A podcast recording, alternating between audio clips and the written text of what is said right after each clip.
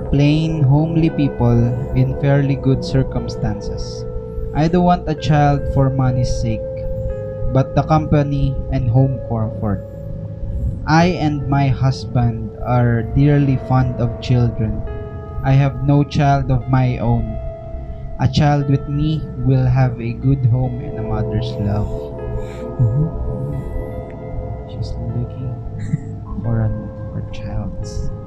So, welcome. Hi, guys. Hello, everybody.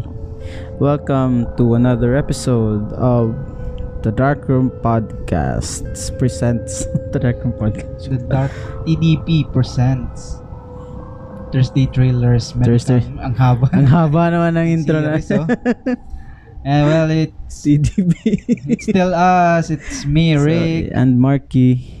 And Welcome to the Darkroom Podcast Podcast. again. Just like So nandito na naman kami ang inyong mga kasama at kakwentuhan ng mga kakilakilabot ng mga bagay every Thursday. so, So, yan. kumusta kayo dyan? Kumusta, kumusta kayo? Oh, okay naman. sumasagot. Suma- sumasagot. Sila sumagot. Tatakbo ako eh. So, yun. ah yun na nga. Nandito na naman tayo sa bagong episode ng ating podcast.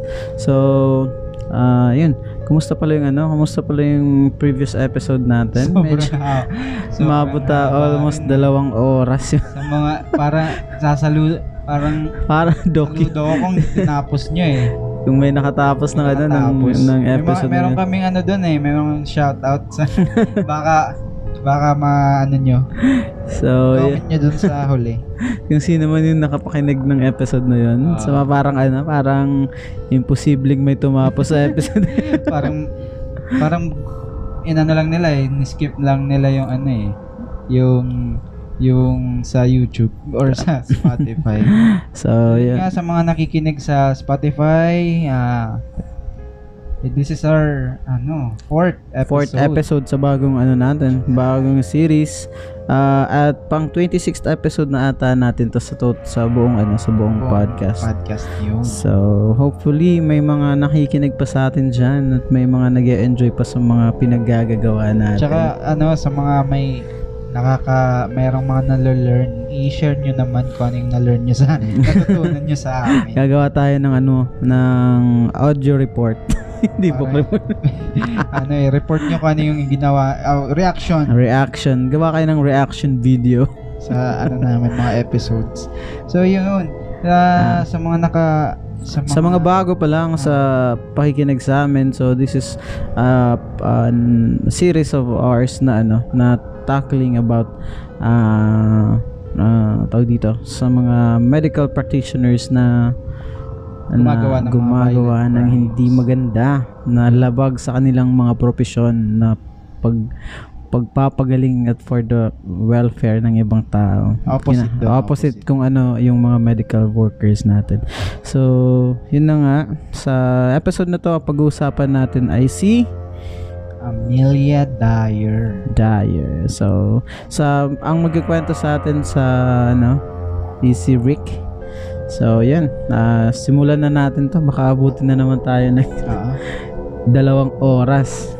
Hopefully matapos kagad to kasi ano, hindi pa kami kumakain. so, So, go. ah, Amelia Dyer was born the youngest of five in the small village in Pyle Marsh just east of Bristol in Victorian England.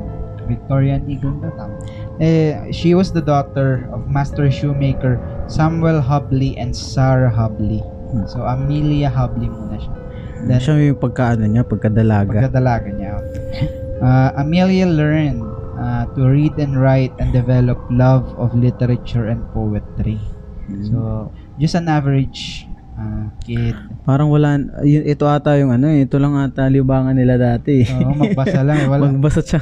maglaro eh. ano taon ba yung ano, Victorian, eh, Victorian, Just eh, below, uh, ano yun eh, mga 18, Victorian era. mid Tama ba? 1800s hanggang ano eh, hanggang mag 90, nine, mag 21st, 20th century. Mm, so, Yun. ano to, sa, sa, Before mag 1900s. mm, Mm, Bakit ba Victorian, ano? kasi si ano eh. si Queen Victoria? Queen Victoria pa yung lola pa ni ano ni In- Queen Elizabeth yung Hindi, kapatid niya yan. ay kapatid pa niya Hindi, grabe ka, grabe ka naman. lola niya ata yun ano, eh ibig sabihin, anong mong sabihin na ano, ganun nakatanda si Queen Elizabeth. pero ano yung Hindi ba siya namamatay? ano yun yung sa ano sa sa Adino na narinig mo yun? May- Nak- nakita ata nila yung Fountain, Fountain of of Youth. Youth oh, yung sa umano daw sila ng mga bata yung sa kuwanan Oo, yan yan. Anong, iba yun eh iba yun yung- anong conspiracy naman yan? ibang conspiracy yan so yun nga balik tayo eh uh, Amelia was just an average kid but however uh, her childhood was ma- was marred married by the mental illness of her mother Mm. uh, caused by typhus So, nakakaano pala yung tipos, no? Nakaka-epekto pala sa mental, ano yung mental tipos. parang na ano eh, sobrang sobrang Ano ba, ano ba pa? Hindi ko rin na. discomfort niya na naluloka na yata O baka ano, baka yung infection nakaka nakaka-affect sa brain, parang ganun. Well, uh, Amelia witnessed her mother's violent fits and obliged to care for her until she died raving.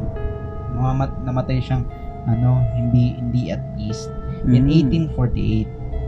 Researchers would later comment on the effect this had on Emil- Amelia and also what it would teach Amelia the, about the signs exhibited by those who appear to lose their mind through illness. Okay, so parang ano din to, dun sa ano natin sa McDonald McDonald, McDonald Triad. Triad. So meron siyang ano, meron siyang nagfi-fit yung ano niya, yung yung karakteristik niya doon. na parang meron siyang childhood trauma pa rin Hmm, oo nga. na, na, na, na-experience during ano childhood. So after her mother's death, uh, Amelia lived with an aunt in Bristol for a time before serving an apprenticeship with a corset maker. Yung ano, yung damit yun, eh, 'di ba? Yung yun. pang ano, yung pan-sexy ganun. Sexy. Para sumexy, ano nga, ah, ito nga ay parang tawag dito, ah, sikat nga ito nung ano nung Victorian Victorian Victorian, e- era. era. So her father also died in eight, 1859 sumunod. Sumunod sa nanay niya. And then at the age of 24, Amelia became permanently estranged estranged from one Doctor from Strange. Doctor Strange. Ay, iba pala yun. Iba yun. Ay, ba? Eh, Strange eh, ano eh, napalayo na siya. From at least one of her brothers, James, and moved into lodgings, lag, lag, lag, lodgings Legend. in Trinity Street, Bristol. There, she married George Thomas, his first husband. Mm. Si paring George. Parang George. George, pero George was 59. So siya pa, ano pa lang siya dito, no? And Parang she was 24 pa lang. Oo, so Mahilig si Aling Amelia sa ano, matatanda. sa mga Who's Your Daddy na ako. But ka- ah, may ano, hindi naman ano, daddy's issues. daddy, hindi naman da, mommy issues Mami niya. issues na yun sa kanya dito eh. Hindi, parang gusto nila mag-care ng mga matatanda. O parang ganun din naman ata yun eh. Oo. Parang yung iba kasi ganun yung ano, ganun nila nakikita yung self nila kasi ah, parang since ah, habang lumalaki sila, ah, yun yung I mean nak- nakalakhan nilang ano ba, ano. parang ano, yung nasa, kung ano yung, sino yung napapangasawa mo, parang nakuha mo O yung, parang o parang ganun din siguro like kung ano ka sa sa pe, sa mga grandparents mo ganyan may ibang may ibang connection ka ata sa mga matatanda ganun ganun so, mas, mas close mas ka. trip nila yung ano Eh, mas trip yung nila mga trip, trip nila yung mas bata sa kanila.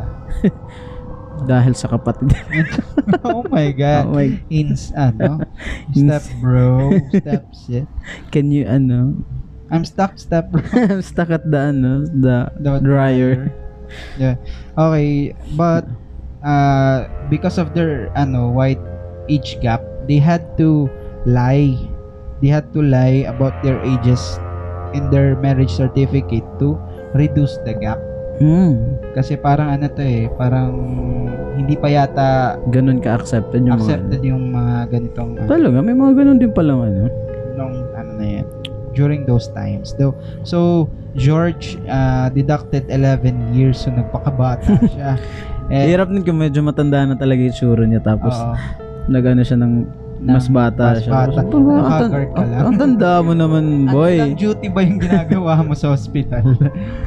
and Amelia added six years to hers. And many sources later reported this age as fact causing much confusion. So, hindi nila alam kung ilan talaga, ilang taon ba talaga si Amelia. Mm, dahil sa ano? Dahil, dahil sa dahil scientific- dito kasi dahil dito. maraming maraming mga documents na yung ginamit niya is yung fake age. age niya. Oo. Mm.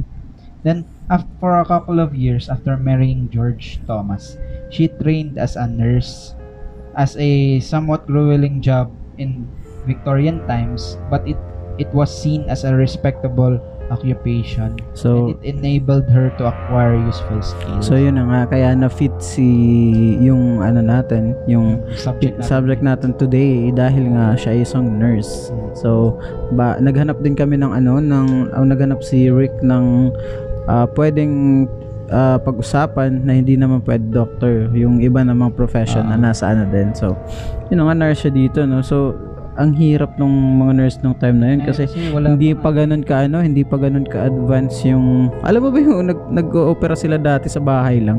Sa it's much bahay-bahay yes, lang, it's oh. much safer to do an operation at your own kitchen than the hospital. Kasi, ma- sobrang ano, sobrang walang ah, hygiene. Walang hygiene pa that time and then also yung ano, ay mas ma ah, alam mo bang mas mas malaki pa yung ba- bayad nung nag, naglilinis ng naglilinis ng hospital kaysa sa ibang sa ibang nagtatrabaho doon. Eh sin yung pumapatay ng mga daga, ganyan. Ah, kasi meron- kasi nga mas ah, dahil ma, ma- hindi pa ganun kaganda yung ano yung yung yun na nga yung sterilization ganun ganun hygiene. hygiene dun sa ano dun- that time Overall cleanliness Mm-mm. doon. Kasi hindi pa naman ata na parang ano eh ano yun eh. Katat, parang caution na sila doon eh, sa Black Plague eh. Mm, ta- tsaka ano, tsaka mas maraming namamatay that time na, na sa hospital kesa sa ano.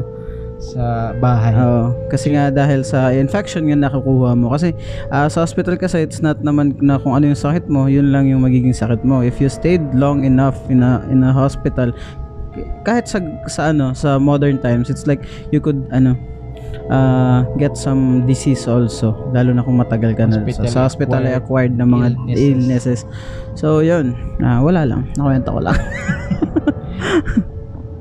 Then, yun nga, ah, from, but, ay well, yun nga, hindi, Na hindi siya, ano eh, hindi siya, hindi siya, ah, respectable occupation siya, pero, ah, hindi siya yung, hindi niya kayang, ah, i-accumulate yung mga gastusin nila. So, Hmm, kasi underpaid pa siguro. underpaid yung mga nurses dito. Tsaka, kung sino lang yung gusto, siya lang yung magiging nurse. Wala pang board. Ah, wala pang ganun. Hmm. Then she met Ellen Dane, a midwife. She met Ellen Dane, a midwife, and she learned from El- this midwife an easier way to earn a living, uh, which is using uh, her own home to provide lodgings for young women who had conceived illegitimate, illegitimately and then farming off the babies for adoption or allowing them well allowing them to die of neglect and malnutrition. So, yun. So parang may ano na tayo, may idea na May tayo idea kung tayo ano kung paano siya pumapatay. So, well, yun nga, eh, nahanap nila So na hindi lang pala siyang ano, hindi lang siya isang nurse, midwife, midwife din siya. So. Tsaka, naka, nakilala niya to si Ellen Dane, yan sabi ni Ellen Dane, oy, meron akong, meron tayong bagong ano, meron akong racket, pa, maganda tong ano, maganda bigayan dito. magandang bigayan. Yun nga yung ano, yung magpapaanak sila sa ma- sa mga bahay nila. ah, ba- Lalo na sa mga ano, mm, lalo na yung sa mga ano, mga mga bata pa na nabubuntis, no? Oo, Like, mga Tsaka pa yung ano, yung mga walang asawa kasi mm, during these times, napaka ano pa nun, napaka ang tawag dito, ah i-judge ka talaga ng tao nung mabuntis ka ng ano, nung wala kang asawa. Tapos, ah, kasi during this time, unmar- unmarried mothers in Victorian England often struggle to gain an income since the 18, ah, 1834 Poor Law Amendment Act or uh, we that had removed any financial obligation from the fathers of illegitimate, illegitimate children. Mm. So, kasi itong Poor Law Amendment Act, eh, So ginawa ano ito. to? Tawag dito? Ah, hindi naman siya parang Hindi, kasi iba, ano lang to eh, yung, yung pagtanggal ng mga financial obligations sa illegitimate pe- children, isa lang to sa, isang article lang to dito sa Law mm. Amendment Act, which is, ang, ang ano talaga ano? basic ano talaga ng Law Amendment Act is to reduce poverty poverty during these times na yung yung government nila, yung monarch yung monarchy nila nag-spend sila ng sobrang daming pera para magbigay lang ng libre, libre sa mga mga mahihirap. Tsaka ah ang ginawa na lang nila, ginawa nila lang itong Amendment Act, gumawa sila ng mga workhouses, tsaka binigyan bin, mga factory, mga kahit ano, tsaka dun dun nilagay yung mga, mga walang trabaho. So Mga- para may ano sila may income. mga may mga income. Tapos natanong ko rin parang uh, during my research, ah bakit sinali tong obligation to financial ano, financial yung pag-remove ng financial obligation sa mga illegitimate ah, fa- ng mga fathers sa mga illegitimate children. Ang ang nakita ko, this is somewhat form of a punishment. Punishment sa Dun mga- sa ano, sa mga wife. hindi, sa mga ano rin, sa mga parang ano siya caution. Caution siya na na huwag kayong mag magpadami kung wala kayong ka, hindi nyo kayang hindi nyo kayang ah, panindigan or tustusan bigyan ng pera ang ah, hindi magbigay ng financial as ah, wala kayong financial capability magkaasawa. Parang punishment lang to na, oy, nag gumawa kayo na o nag ano kayo nag nag ano ba Pero parang parang kawawa naman yun yung mga babae. Kasi Oo. kasi like pag paano kung hindi nga tin, di nga tinanggap ng tatay yung ano. So Kasi illegitimate yun. mga illegitimate ang So mga, ibig sabihin wala silang financial obligation doon. Hindi Oo. oh, okay lang. Eh, so ibig sabihin eh, ano to kabaliktaran ng alimony.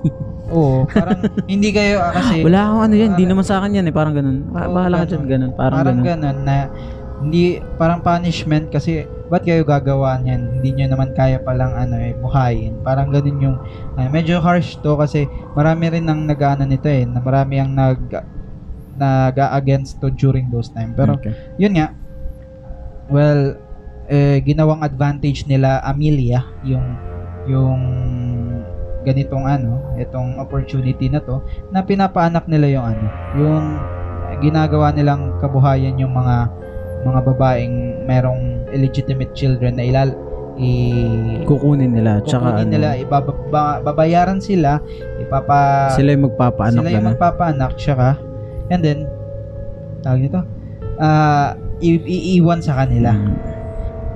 doon na nangyari yung ah, ito na yung sinasabi nilang baby farming Oo. baby farming yung ito yung baby farming ah yun nga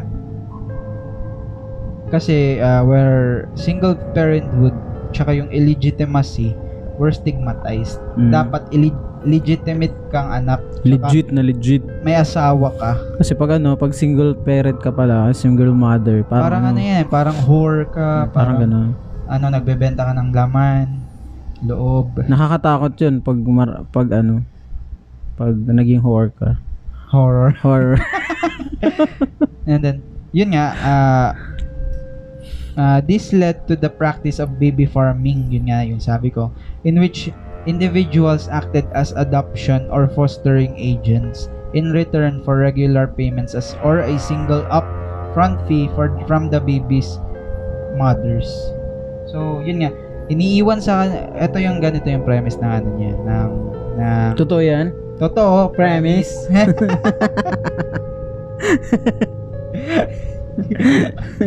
Uh. Parang last episode nagamit yun.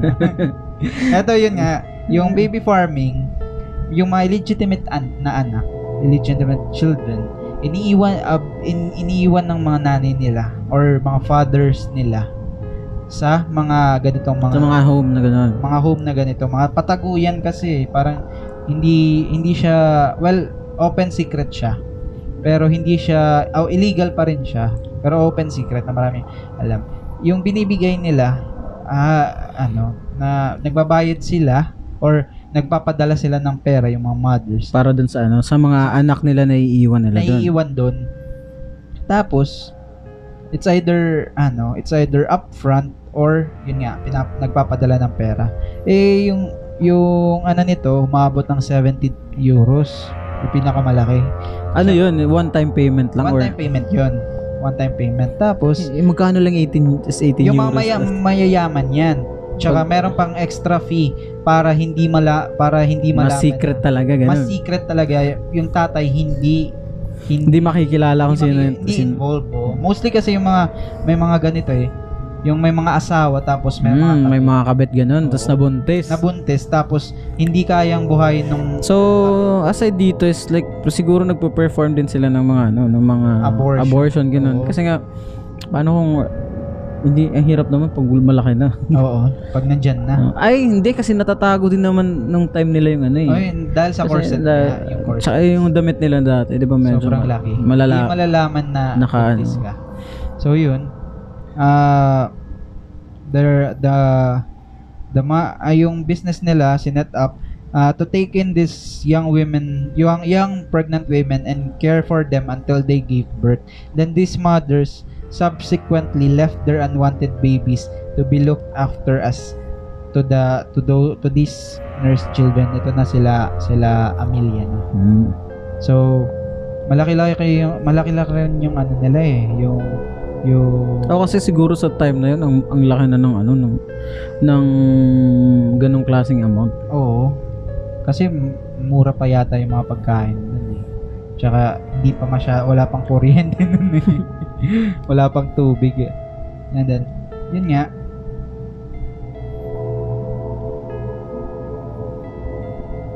Ah, yun nga is pero ito nga sinabi ko nga is 870 to 80 upfront yan.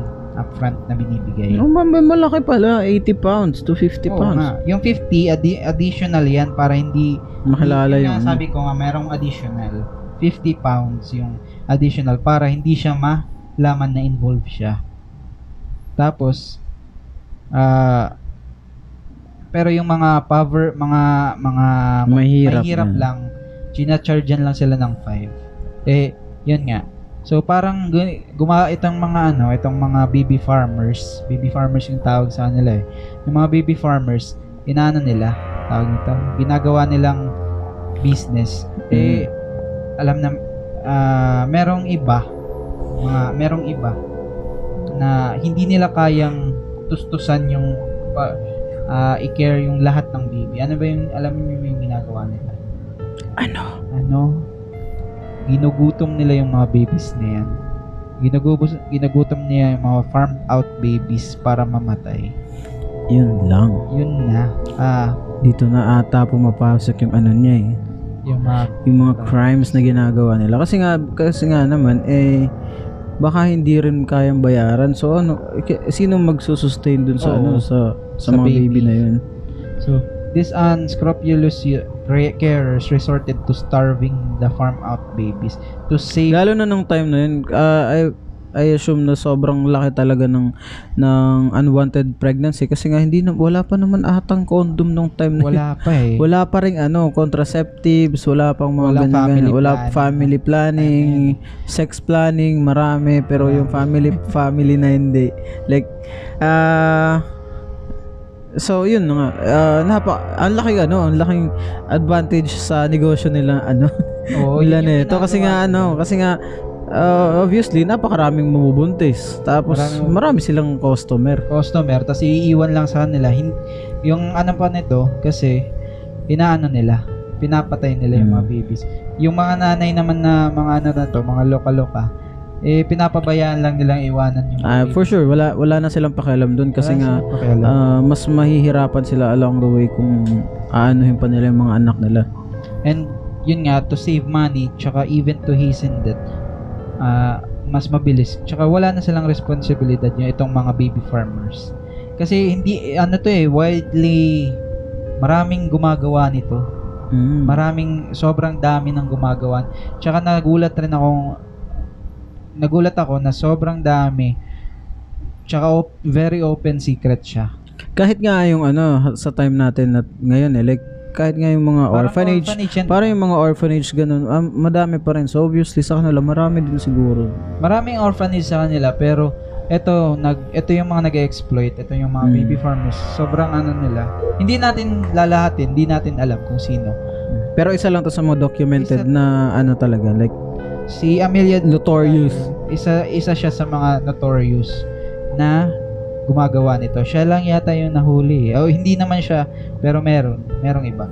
And then yun nga, Moving on. Ah, noisy and demanding babies could be sedated easily available with sedated with easily available alcohol and or opiates opiates sa babies eh, ito yung ano yung Godfrey's cordial known colloquially colloquially as mother's friend a syrup containing opium So ito yung pang ano nila, pang pacify sa mga bata. Ganon. Like, ganito yung makulit ka ha, tang maingay ka ha hindi ka natutulog ah. inaano nila. Yan, binibigyan So yung ginagawa, nila ng opium. ito yung ginagawa nila sa ano sa mga sa mga bata na yun. Like binibigyan nila ng ano ng syrup with opium. So Inahay- dinadrug nila yung dinadrug mga nila yung mga bata. Medyo ma- nakaka na, very disturbing yung ano natin yung yung yung topic natin ngayon. Ah, Oo. Sa mga kumakain, ah, ano lang, ah, pasintabi na lang po. makikikain na rin kami. Sinagutom na rin kami. Pa, pasa, pa iwan nga ano ba yung ulam niya dyan? Ano may ulam pa ba kayo dyan? Ah, was a pa, ah, but there were several so paano nila to bini ay pinapainom lang nila ng mga ano, nila, itong tsaka- Godfrey's cordial. Oo. Tapos, ah, sabi pa nga, ni, ah, sabi pa nga, many children died as a result of, so- of this dubious practices. Ah, sabi pa nga ng isang doktor na nag-investiga dito, ah, opium killed far more infants through star- starvation than directly through overdose. Kasi binibigyan nila ng sobrang bigay nila ng bigay ng ano ng ng Kawawa naman yung mga bata, no? Kawawa, sobrang kawawa. Like, napaka-helpless kasi nila. Tapos ito lang yung gagawin sa Ito kanila. yung, Like, bibigay lang, papainumin lang siya. Tapos, eto nga, yun nga. Uh, they're, the, they're kept in a state of continued narcotism will and will be thereby disinclined for food but and be but imperfectly nourished nourished so kumbaga ah, naano sila eh na i- na-high lang sila wala lang walang malay lang yung mga baby na to tsaka hanggang hindi nila ano ano na sila gutom na magiging patay gu- gutom patay patay ko. ah, tama ba Na- namamatay sila Namamatay nila sila dahil sa gutom. dahil sa gutom So, ibig sabihin, hindi, hindi na nila to pinapakain, ganun. hindi nila Binibigyan na lang nila ng ano, ng... Oh, kasi nga, kita mo naman sa ano eh, like yung effect, lalo na yung mga ano, yung mga nag-abuse talaga ng mga, dr- ng mga pinagbabawal na gamot. Like, ah, ano ba, sa time natin, wala ka ata makikitang ano eh, mga addict na, sob I mean, sobrang addict talaga na ano eh, di ba? Like, na malaking ay, mata- malaki yung katawan, ganyan ganyan kasi nga I think nakakawala din to nung gana siguro, hindi ko wala na alam. hindi, parang ka busog ka yata parang- palagi eh. na hindi mo na napap, napapabayaan mo na yung katawan mo. Eh ano pa natin sa mga baby na hindi nila hindi Mm, nila hindi kaya? pa nila to kaya maano. walang wala silang ano. Then ah well yun nga yung walang pagkain. So most cost of death na ni- nilalagay nila binibigay is severe malnutrition. Death from severe malnutrition. Yung nilalagay sa mga medical medical ah, death certificate ng mga baby nito. Ah well, ah, or ba pero meron silang modus.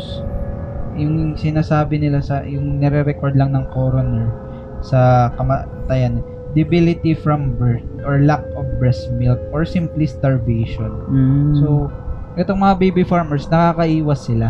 Mm, kasi, nga, sasabihin eto baby na itong baby na to. Dito kumakain eh. hindi kumakain. Enemy hindi umiinom ng gatas, ganun. mahina yung resistensya. Parang ganun. So hindi sila na na persecute nung times na to.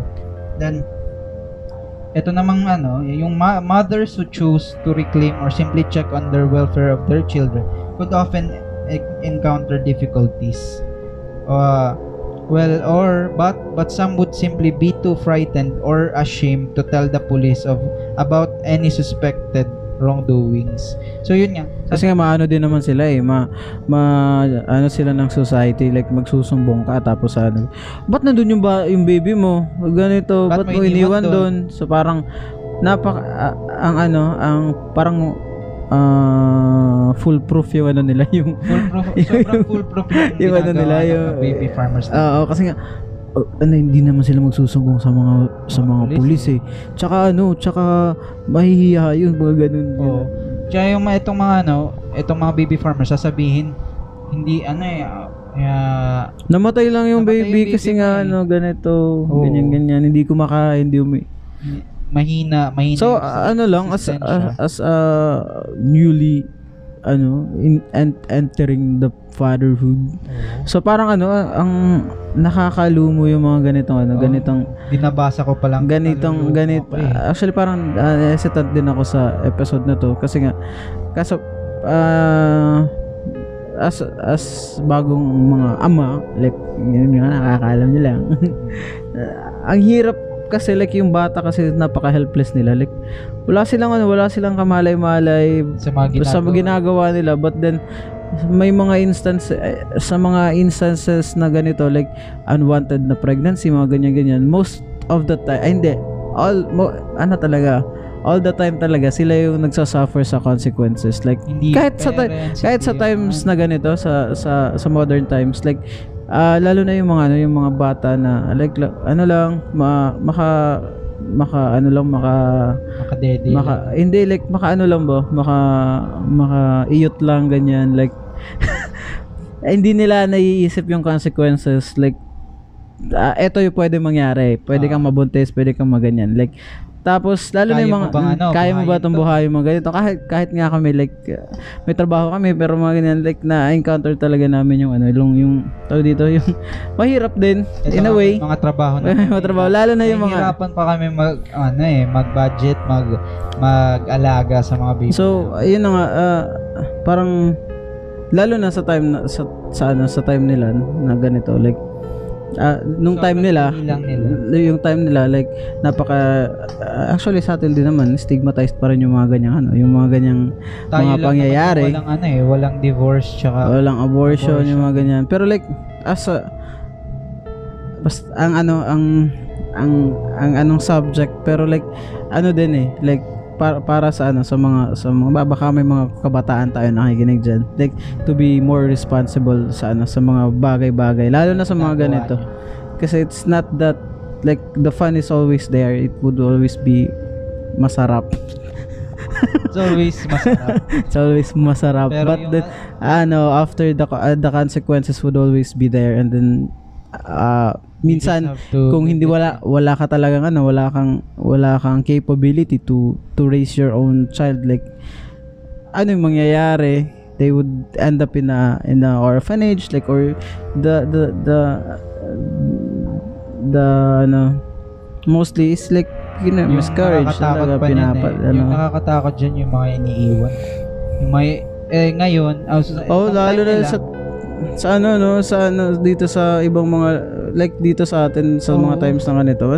Like iniiwan lang somewhere, wala nang nakalagay sa box. ngayon eh. Pero ano wala nang mga baby farmers na pwedeng pag-iwanan. Ngayon, na, naka, kasi uh, kawawa yung mga baby na iniiwan sa bas, Mm. basurahan, sa mga dump site. Sa, pero kung gusto mo maging ng baby, wag kang mag-alala, hindi kita iiwan. kung gusto mo, Gusto mo maging gusto baby. ng baby ko. Patay na, patay tayo sa mga misis natin. Don't you worry, baby. Oh, shoutout hindi kita iiwan. Ingat kayo dyan. Love you. so, yun nga, nakaka, me, medyo, hmm. and then, Disturbing and then, ano lang. And And yun nga, dahil dahil dito, very full, full If, if ano, may nakikinig, may naririnig kayo dyan, Raymer is on, ano, his bed. nandito Na na. may narinig kayong tumatawa dyan, like, is, Baka mayroon kayong sabi, Uy, may, sis, may, may nakikinig kami dyan. Pa, maki-MJS tayo, may tao dun sa ano. ma, ano, nako, Okay na, baka ano, baka buti na naman Tayo ng ilang next na oras, Tayo eh. nakaka 35 minutes na tayo eh. Dalawang page pa lang. okay, sige na. So yun, ah ah, dahil dito, very foolproof yung ano nila, yung cost, yung business nila. Eh ah kailangan niyang ano eh, iwan yung nursing Mm. dahil Mas maganda nga yung mas maganda yung bigayan ng pera dito. Dahil tsaka nang, nagkaroon na siya ng baby si Ellen Thomas her firstborn. And then mas napilitan pa siyang pumasok sa baby farming dahil noong 1869 ah yung el- elderly na na asawa niya na si George Thomas namatay and she needed ah ah, income. income. Next page. Then, in 1872, he met he met his second husband, uh, William Dyer. Yun na si William Dyer. Uh, a brewer's laborer in Bristol. They had two children together, uh, Mary Ann and uh, Mary Ann, also known as Polly, and William Samuel. Mm. But eventually, Amelia left her husband. So, parang nag... Wala lang. Asawa tayo. Hindi niya rin ano, hindi niya rin na-trip yung asawa Hindi niya. niya yung trip yung asawa niya. Then, then, Amelia was apparently keen to make money from baby farming. And alongside taking in expect, expectant pregnant women, she would advertise to nurse and adopt a baby in return for a substantial one-off payment and adequate clothing for the child. So, yun nga, yung, yung nga, naglalagay sila ng mga newspaper dito Nag-a-add Ah, sila. nag, naglalagay sila, nag, nagbibigay sila ng ads sa newspaper. And newspaper pa lang naman yung ano nito eh. Tsaka yung mga signages. Yung yung binasa ko binasa ko kanina sa simula. Yun yung Nakalagay din sa ano, na sa nakalagay sa newspaper nila. Oo. having a child. Have a child. Ah, Don't I like- want, I want ano. Tapos yung nilalagay niya doon, meron siyang asawa, okay yung income nila. Kailangan kailangan hindi sila naka, Para maganda yung ano, maganda yung atoy dito. parang mahihingkaya, Ah, mahikayat, mahikayat yung mga ano. Gusto nila ng anak, parang G- gano'n. Ganun talaga yung asawa, hikayat. Hikay.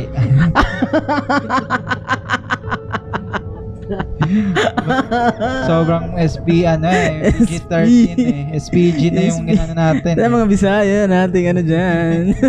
Shout So, out. Sila Mga lang yung nakakaintindi lang. sila lang yung makakaintindi.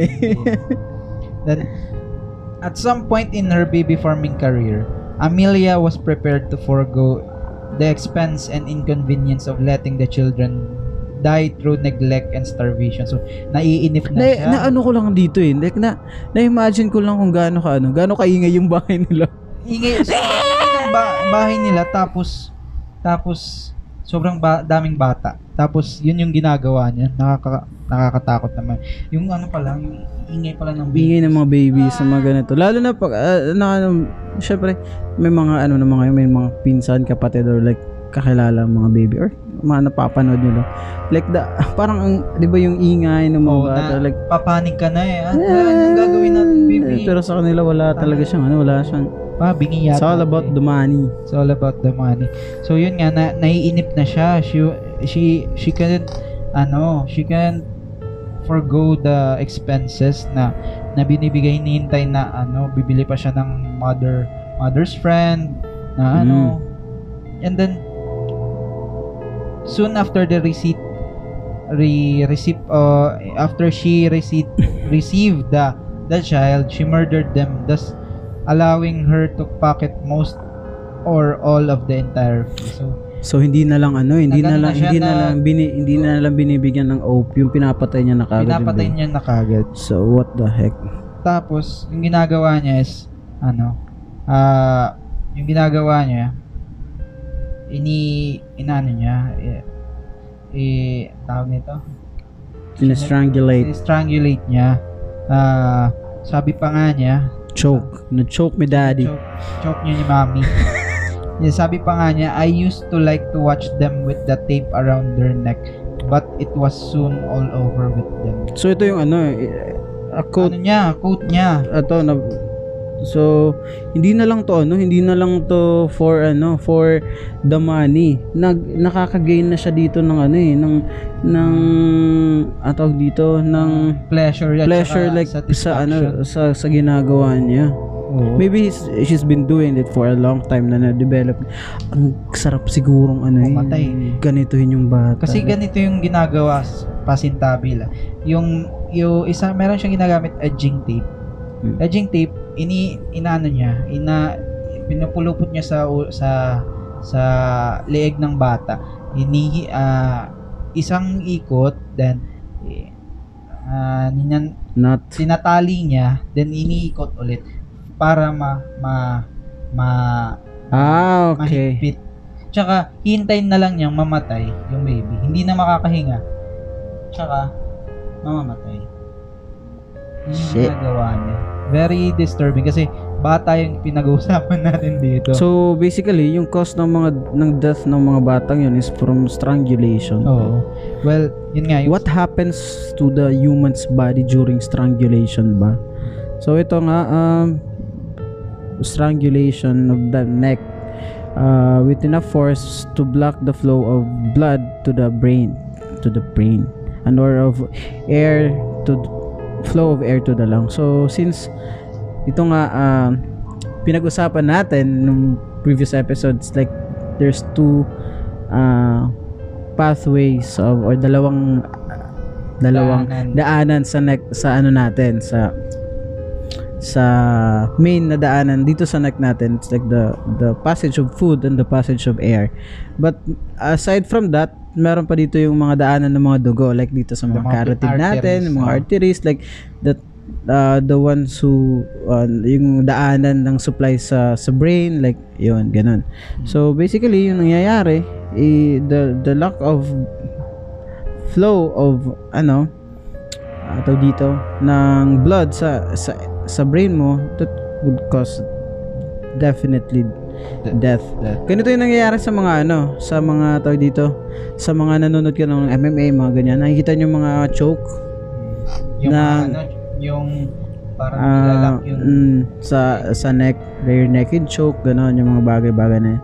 Yan, ah napapansin niyo nat, natutulog yung ano, I mean nawawalan ng malay yung mga yung mga ba, yung mga fighter kasi nga ah, walang supply ng blood.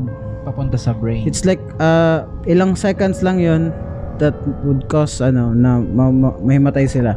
But mo- more than sa time na 'yon, ah, napaka ano na 'yon, napaka deadly na. deadly na yon it could cause uh, damage sa brain and eventually mamatay ka but aside from that so, sy- syempre baka mabali yung leg mo ganyan ganyan so maraming factors din So yun nga. And then ah yun nga sabi nga yung manual strangulation iba naman to yung ano yung uh, man stra- struggling with the hands fingers on the neck or using blunt objects kagaya yung I can't breathe ni George or ni ni yung Mm. ginagamit kay, kay George ano Floyd George Floyd may bago yung bago yung Pinoy veteran like pa na, ano na- ginawa sa kanya? Parang ganun din. Hindi ba na ano na yung Asian? Yung Asia Pinoy yata yun eh. Like he's Pinoy. Pinoy, like tapos ginanon I'm Pinoy. Hindi siya tisuit. Yun nga yung ano, merong Pero we're not laughing about dun sa ano sa nangyari. sa death niya. We're ano laughing dun Easy sa easy meal. Easy meal ano lang. Depending on the how strangling, strangling is performed, it may compress the airway. Yun nga, hindi na na Mm. yung daanan, yung trachea. Also known manual strangulation or ano? Um, or throttling. Mm. And then, uh, and interfere with the flow of blood in the neck or work as a combination of the two. Consequently, manual strangulation may damage the larynx. Larynx is the voice box. Mm. Uh, it's also part of the ano of the passage of air Yes. through the lungs to the lungs and fracture the hyoid bone. Hyoid bone. Hyoid Hyoid bone, it's the ano, the floating bone. The floating bone. Like here in your neck na, ma, na mapapalpate nyo if g- ma, hindi kayo ganun kataba. Oo. siya yung ano, siya lang yung bone na walang inarticulate na other bone. yes. Ah, tsaka ano ba yung ano, bakit bakit ba sobrang ano nito? Ma-fracture yung ano mo, yung hyoid bone mo. Ma mahihirapan kang huminga, huminga. Kasi yung main function kasi nito is keeping the air, upper airway open during sleep. So Mm. meaning sobrang vital siya for breathing. Pero like, ah, hindi mo siya ganun ka, hindi mo siya ganun ka ma-appreciate. Lalo na kung makikita mo lang Ah, sa ano, sa x-ray, ganyan-ganyan. Ano lang talaga siya, like yung bone na bone lang siya na naka, nakalutaw lang. Mami- Nakalutaw. Nakalutang. nakalutang lang siya. Tsaka inano mo lang eh, pa, tumutulong lang siya sa mga ma- neck muscles Mm. mo para para ka huminga. Then yun nga, ito pa sabi pa nga ah ah, sa mga naka sa mga gustong mag-research pa kay kay Amelia Dyer, ma- maririnig niyo pangalan niya Amelia Dyer, the Angel Maker. Mm. Kasi sabi, ah, she was she said to her daughter, she was the angel maker as she once explained to her own little daughter Polly. Uh, Polly was curious about the babies that keep appearing in the household and then disappearing. She called herself, nagbigay siya ng pangalan sa kanya. So, ganyan siya ka-confident sa ginagawa niya. Magawa siya ng angel maker yung For gina- sure, angel yun kasi wala pa naman mga kasalanan yung mga Oo. batang yun eh. Like, pinapatay. if you believe in that shit, like, Oo. into like, Hanggang- ito, or, uh, like, sobrang ano eh, sobrang sobrang nag enjoy siya. So, dun sa The Dark Triad kasa ano yun, kasama to sa ano. narcissistic na, na siya masyado. Mm. Sobrang ano niya yung sa sarili niya. Tsaka wala siyang regard to human life. Oo, like, it's wala. that, parang, for me, it's the, ano, the, parang the highest, ano, highest, parang, level for a person to, to commit, like, ano, like, like, crimes na mga ganito. Like, wala ka talagang pakialam sa ibang tao, wala kang pakialam sa life ng ibang tao. Like, Sa, sa sarili mo. Pa, ano lang, okay lang yan. Like, just, ano, nobody. Nakakatakot. And in 1879, she was she was caught and then sentenced to six months la- hard labor after being found guilty on charge of neglect. So, na ito first time niyang nahuli siya. Mm. First time siyang nahuli. Eh kasi yung doc ah, doctor na and then this baby farmers nga sabi nga full ano eh pinapa dinadala mga- nila sa coro- coroners tapos sinasabi nila namatay lang dahil sa sa ganito ganyan eh itong doktor napansin niya na Dumadami rin yung... dami nang namamatay sa iyo so yun inimbestigahan siya and then she fa- they found out na pinapabayaan niya yung mga bata. So she spent ano she spent six months six months lang. So so nakaka ano eh medyo hindi pa sobrang ano eh Hindi pa ganun ka-stricto, wala pa si... stricto during due to sa mga infanticide. Eh well neglect lang naman yung inano sa kanya. Mm. so, so yun. Hindi pa siguro nila dito na ano eh, na na prove na ano na pinapatay niya talaga mga Ay, oo. ganito. parang pinapabayaan Kasi siguro for, uh, the neglect case lang kasi uh, like hindi pinapakain, ganyan ganyan, baka ganito lang, Pa- ganito pa due to lang. poverty Mm. parang ganun Kasi hindi naman nagbibigay ng ano, ano ipapakaan Walang ko pera dyan. eh. Eh, eh, tisoy Pinoy. ano ba naman yan then on her release after siyang maka, makalaya na naglabas pasok siya sa mental institution kasi na-stress siya masyado doon sa loob sa sa Sa, sa hospital, ah, sa, sa pagkakakulong niya. Kakakulong niya. And she had spells she had spells in mental hospitals due to her alleged mental instability and suicidal tendencies. Then uh, but it appears to it began due to her abuse uh, al- alcohol abuse and opium based products addiction early in her killing career. So Mm. parang hindi lang yata yung mga baby yung gumagamit ng ano eh, ng Mm, eh. Siya- baka tinitikman niya muna. Tiniti- oh, okay, Okay ba na ba yun? Ah, okay, goods, goods. Goods Maganda yung pagkakatimpla ko dito. Yun nga. that- well, because of her substance abuse. Then, So parang maano din natin, no? Ma marirelate din natin yung ano, yung yung external factors lang like hindi naman yung in the ano, history lang but also the ano the ang mga bagay na ginagawa niya. If decisions. yung mga ang tawag dito like yung mga addictions mga ganyan mal- malaking malaking factors din ata to for the ano for for some people to commit crimes. Pero ah, hindi naman siguro lahat but siguro pag umaabot na sa point na you're not you're not able to to separate the reality and from ano sa Or nabibigay na oo, nabibigay na something sa addiction mo like maybe ganun like Tsaka parang ano eh, parang nag enjoy na siya. Tsaka mm, isa rin ata yun isa rin ata yun yung sobrang sa enjoy niya. Gusto niyang pumatay ng bata. mm, Nako.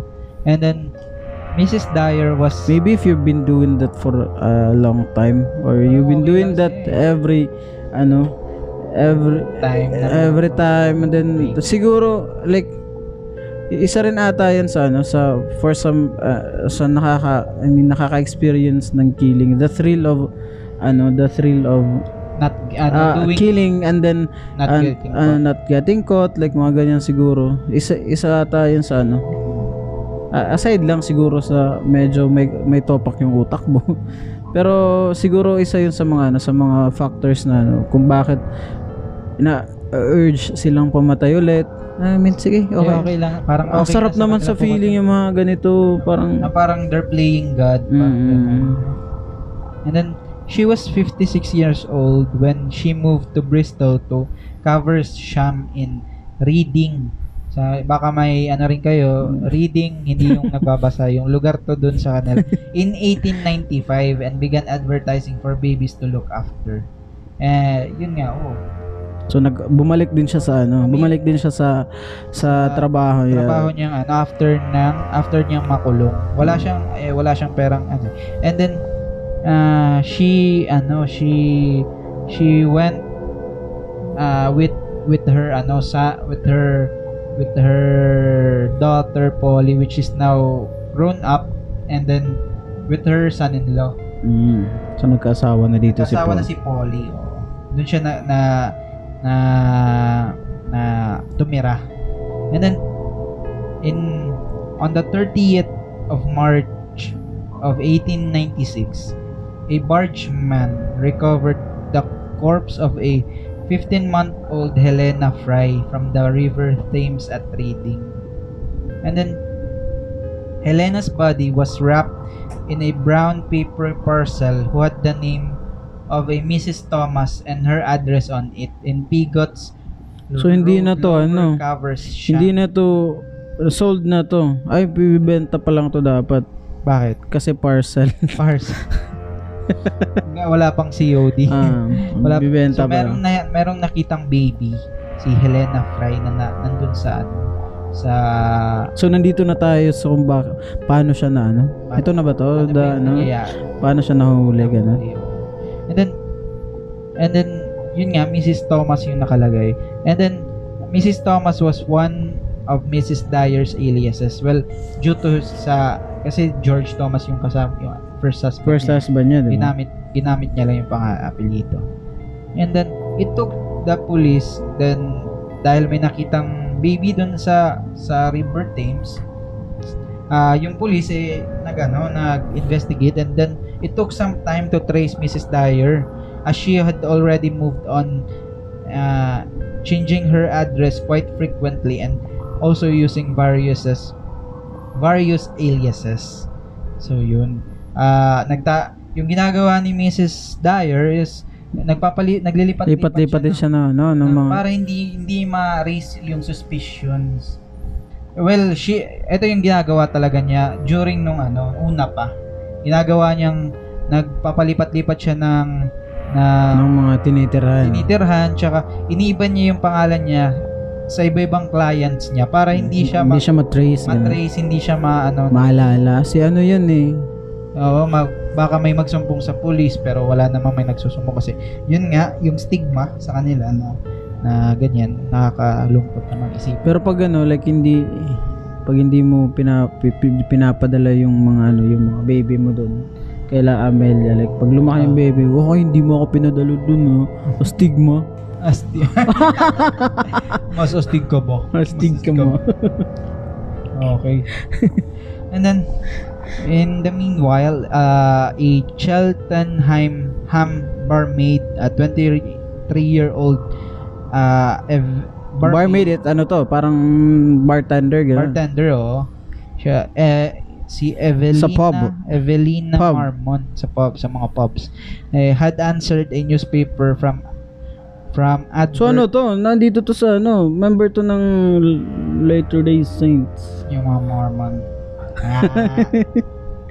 yeah, news, ah, meron siya ano, newspaper advert from a Mrs. Harding seeking a child for abduction. Kaso si Evelina Marmon, she was ano, she was pregnant at this time. And then when she met this Mrs. Harding, si Amelia Ear, Amelia Dyer na, Amelia Earhart na nasasabi ko. Ah, ah, ah, Evelina paid Mrs. Harding 10 pounds fee to take her 4-month-old baby daughter Doris on the 31st of March 1896. And then she felt comfortable with the arrangement as Mrs. Har Mrs. Harding appeared to be a respectable and motherly person. The f- the following day, uh, I doubt that kasi yung mga pictures niya sa ano, sa internet nakakatakot. Nakatakot siya eh. Sa, baka Motherly Sa person. sa thumbnail pa sa gagawin naming thumbnail nakakatakot yung ano, nakakatakot yung itsura niya. Una kong pag sabi mo sa akin nung start ka, meron akong ano, ipapa-research sa'yo. Eto, una kong pagpa, pagkita pa lang sa ano, mas like yung mga ano, like yung mga nakakatakot siya. yung eh like yung, eh, hindi naman pag ano to judge her appearance lang pero like yung mga pictures niya sa online maybe it's because ka na ano mga luma ganyan ganyan Oo. ay nakakatakot hindi pa hindi ko pa nga yun alam kung, kung ano yung ano niya. na story niya yung yun. story niya tapos nakikita ko ganyan na yung itsura niya. Uy, Nakaka- grabe ka naman maka-judge naman to eh Ah, judger. Roger And then, and uh, the following day, Mrs. Dyer adopted another child, Harry Simmons. And then, uh, the police... Simmons Ray Harry Simon. Ay, Baby Simon. Shout out ko, Baby Simon. May ngipin na siya. Yee! Simon Ray The, the police finally located Mrs. Dyer, who they keep, kept under surveillance for several days before mounting a sting operation. Ano si ano to? Nandito si Peralta. Uh, sting yun. Ah, using a young woman to pose as a potential customer. Ah, she was arrested on April 4th, 1896 when she opened the door to the person she thought would be the, this customer only to find two policemen standing there. So yun nga parang parang asset yung babae na Buti walang missing counter. wala, wala. Hoy! Hoy! Hoy, nako. ano yun? Kung, kung, kung pulis din si ano? Baka pulis din, Baka nagbarila ano siya din. eh. Ah, s- Baka pwede Night Secret Service si Dyer tsaka pulis yung mga... ano, ano tawag dito Wait. sa uh, sa mga ano, sa mga home watch ano tawag ulit yan? Home, anong home watch? Yung ah, basta yun dahil. So yun town nga. watch, town something. Yung ano, parang, parang Yung group of men like nag uh, basta yun na yun. neighbor, ha- Neighbor, watch. neighborhood watch ganun. Naga, pa- yun nga, eh, itong yung asset ng mga pulis, eh, hindi, hindi, yung mga pulis kasi, hindi, wala silang evidence. I think wala silang idea dito kung gaano ka severe na yung pinagagagawa. Wala, wala silang alam. Nagsususpecha lang sila Kasi siguro. merong nakitang baby. si Oo, Helena pero hindi pa sila ano, wala silang ganong idea da Oo. ano, how how bad and severe the situation The was. situation. Yung ano lang nila, nag-investigate lang yung isang isang 15 year old 15 month old Helena Fry Mm. yung namatay na baby. And then gumawa sila ng ano investigation then gumawa para lang magkaroon ng evidence na evidence nga si Mrs. Dyer nga talaga yung yung nagtumatanggap ng mga baby baby farming or the baby farmer eh naggumawa nagbigay sila ng asset na kala ni Mrs. Dyers Ano lang, Bibigay- customer lang. customer lang and then nung at the day na, na kukunin na daw yung baby nahanap na, na iba yung nakita ni Mrs. Dyer eh, police na and then and then the two two tiny bodies. Yun nga, si yun rin ang sumapit ah, sinapit ni Bibi Doris tsaka yung si Harry Simmons.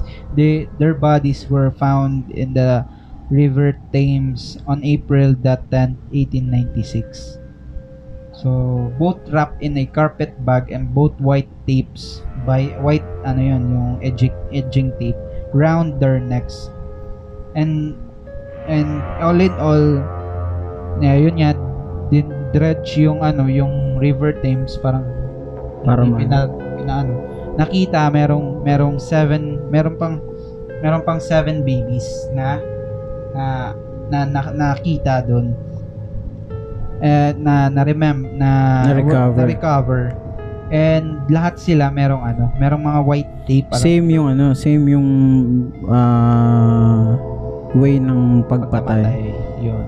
And then she Amelia confess confess saying, "You'll know you you'll know all mine by the tape around their necks." So, parang ano pa talaga siya dito. nag-confess talaga siya.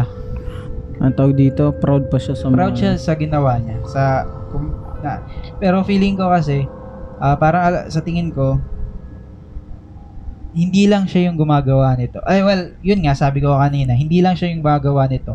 Kaso ito, yun lang yung ano, yung At siya lang yung- pagkakakilanlan Oo. sa mga sa mga pinapatay niya mga bata like ito yung ano ko eh, trademark ganun. Oo, yung edging white tape sa leeg. Nakakano.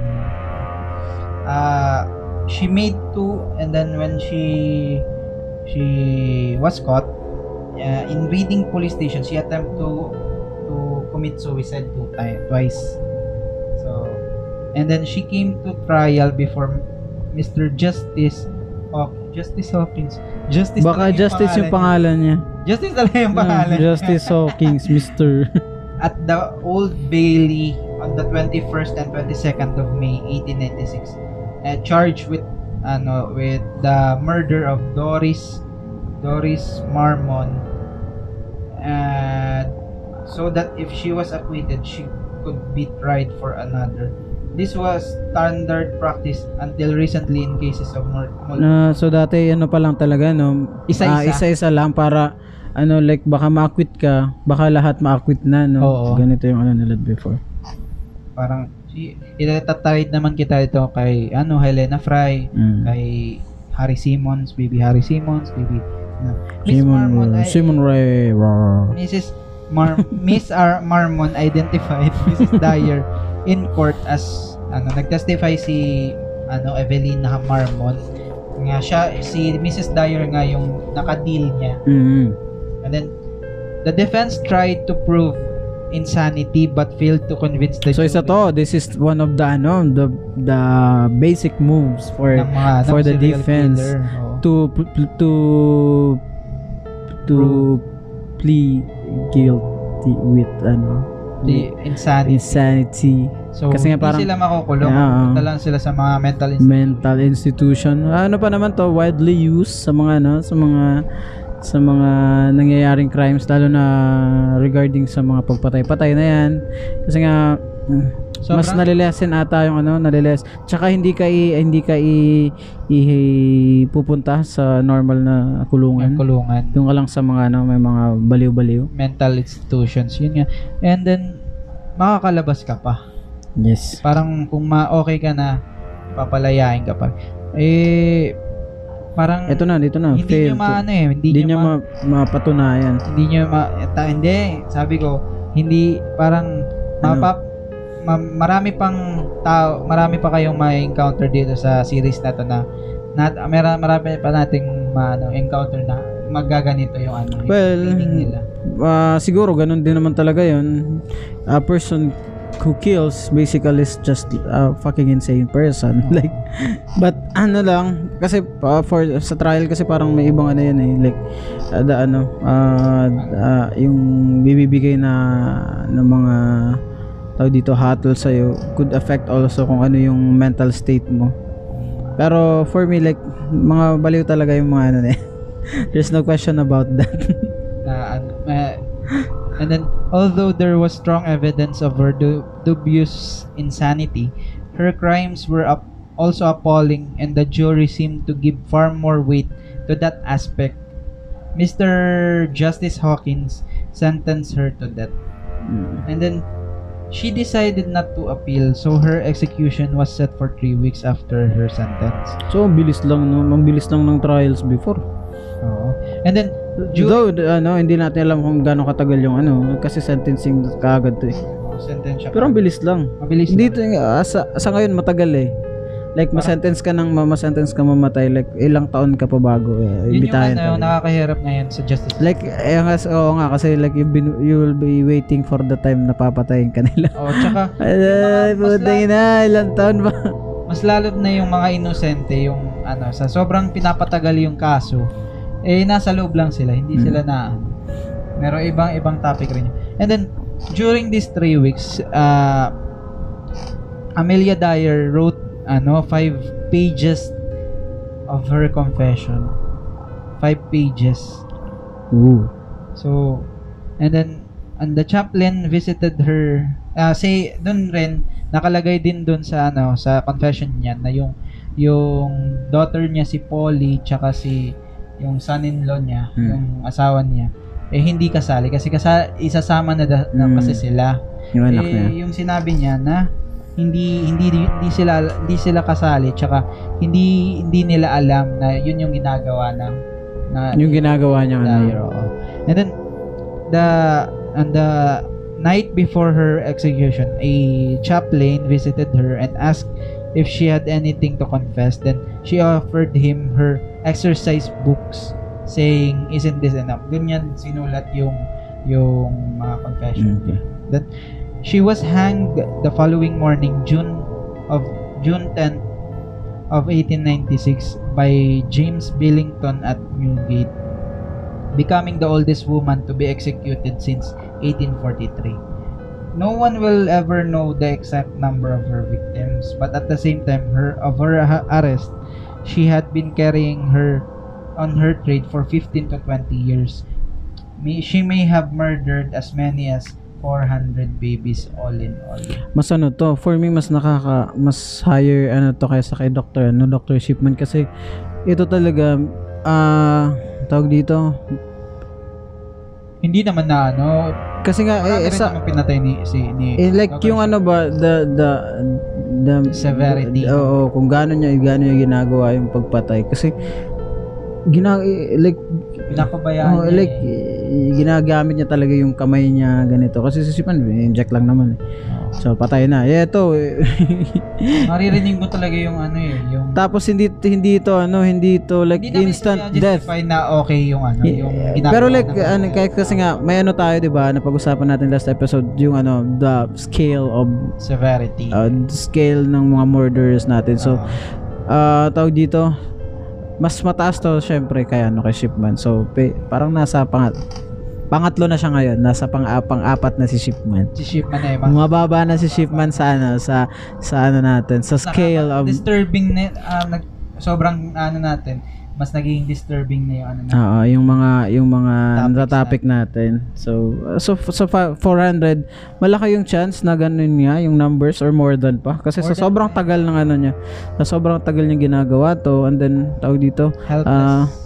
Ah, syempre marami yung marami yung mga ano niya, marami yung mga pwede niyang maging maging Victims. victims aside from ano lang. And then meron pang ano, meron pang chismis. Ano yung chismis Yes. na yun? During these times, meron meron meron baka hindi nakaka ano, nakakilala sa kanila. Parang wala lahat yata merong alam nit alam sila. During these times, eh sinabi na eh ito rin yung mga kapanahonan ni Jack the Ripper. Yes, the ano, the infamous Jack the Jack Ripper of oh, ano nga ulit yan? of Whitechapel. Whitechapel. So, Eh, so yun na nga, sa isa, isa sa mga tawag sa kanya is Jill the Reaper. Jill the Kasi Ripper. Jack, Jack and Jill, napaka-cheesy. Oo.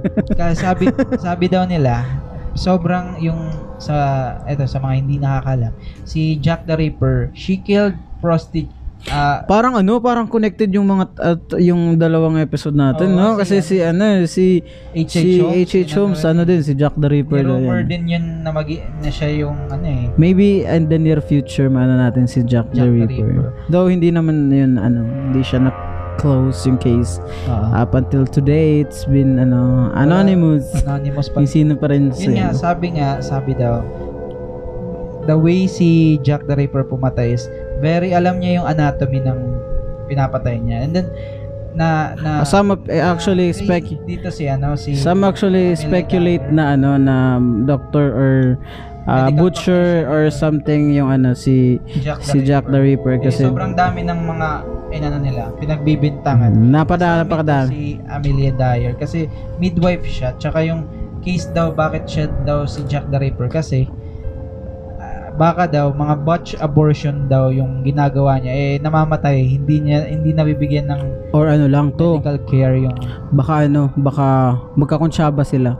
Kasi oh kasi 'di ba si Jack the Ripper yung mga pinapatay niya is yung mga ano, yung mga whore. oh Dun sa ano kasi ah, di- ah, sa time na to Victorian maraming ano eh, maraming mga prostitute naghanap ito sa ano hanap sa buhay ito yung sa sa time sa time na to sa England Ah. napaka ano napaka napaka common na, na ano napaka common na trabaho or pro- profession so yun na nga si Jack the Ripper yung mga mga baka kung tsaba niya uy yung mga hindi ko napapatay dyan ikaw na yung tumapos sa mga anak nila ganun Oh, tsaka yung ano, eh, mostly ng mga customer yata ni Amelia Dyer sa baby farming business niya.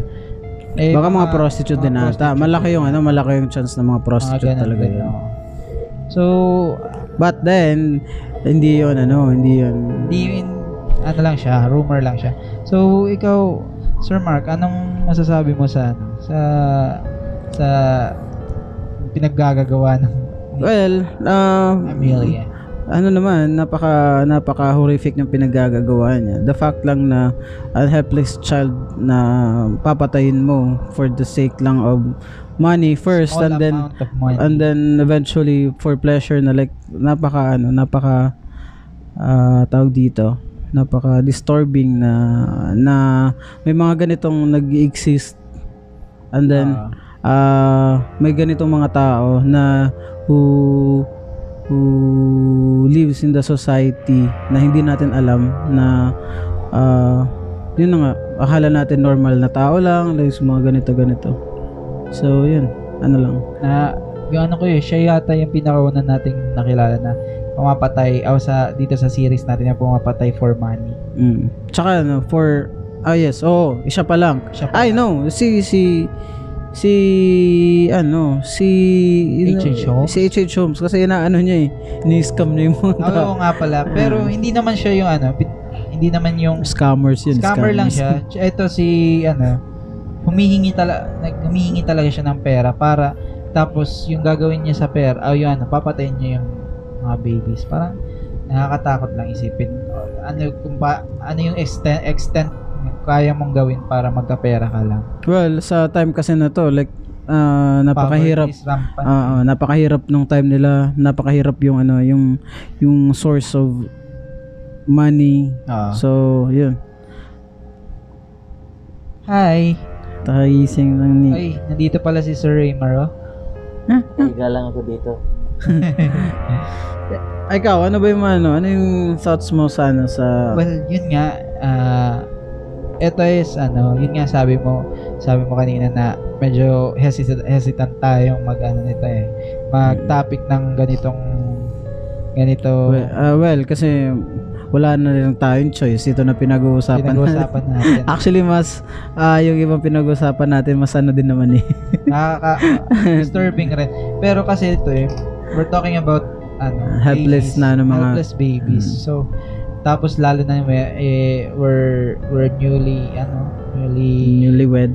newlywed, newly fa- fathers, new fathers. So, medyo ano eh, pero just for our listeners tsaka yung Mm. At mga, nanono- mga avid listeners tsaka subscribers natin para sa inyo rin ah, na at least na, i-push ninyo. yung yung beyond sa sa comfort zone namin. At tsaka ano na rin for ah tawag dito. ah, Malaman nyo na At At least may na, may natutunan kayo ngayon, 'di ba? Oo. For lalo na sa ano sa mga sa mga young ones na mga listeners natin diyan na hindi hindi puro iyot mga sir, mga ma'am, mga condom rin kayo.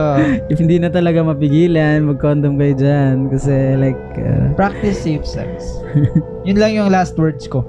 Hindi na. Okay na. Okay, so sa ano naman sa sa psychology nito, wala ah, parang ah, same lang din ata sa ano natin dun sa Yes, ano eh, substance abuse. Oo. Tsaka her greed for money. Mm, talaga. parang- Yun lang parang ganun din naman, ganun din naman sa sa previous na mga ano natin. Hmm. Like uh, disturbing lang kasi nga wala siyang ano, wala siyang ang sayang lang dito hindi natin wala tayong naging kopya ng ano dun sa sa confession na. Ah. Kung gaano ka gaano niya dinidescribe yung ano yung Paano niya ginawa? yung oo, tsaka yung way or ano yung na-feel niya well ginagawa niya to. Unlike unlike nung ano, unlike nung si Mengele na na ano talaga after nung crimes niya is like wala siyang pakialam, siya wala siyang Wala siyang regret doon. So, yun. So yun, ito yung pinaka ano natin. Short, medyo shortest.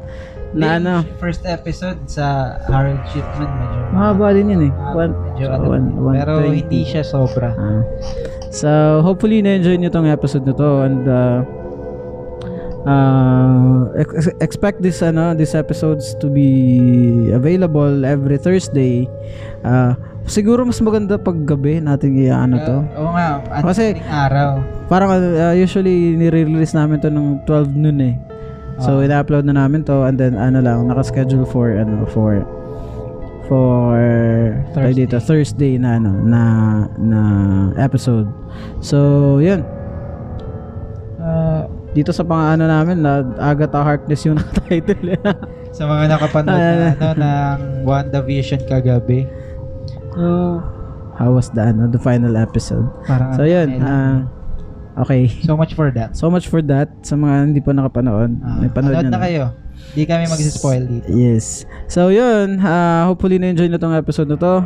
Uh, don't forget to Like, to like, su- share, subscribe sa ating YouTube channel and i-follow nyo rin yung ano natin, yung uh, show natin sa Spotify. Spotify and ano, na, nasa Facebook rin kami. Uh, sa Facebook din, actually yung ano lang, yung mga Page, Facebook page. pa- Facebook page lang. So yun, let us know sa mga uh, any thoughts regarding to Meron this kayong gustong Ah, matagal na namin ang sinasabi pero like wala namang nag ano, wala namang nagpakialam yung mga hindi lagay natin sa harap. Ah. yung sasabihin na kung meron kayong gustong yan, no? gustong pagbabago or anything namin. pag-usapan like ah, for now ito na muna yung mga topics natin kasi mas mabilis tong i-research and then Ah, yes. at nakikita nyo naman na consistent tayo sa mga episodes natin. So yun, hopefully na-enjoy na to. And this Ah, has been the This podcast. has been the podcast. Thank you for listening. This Bye. is Marky. I'm Rick. Bye.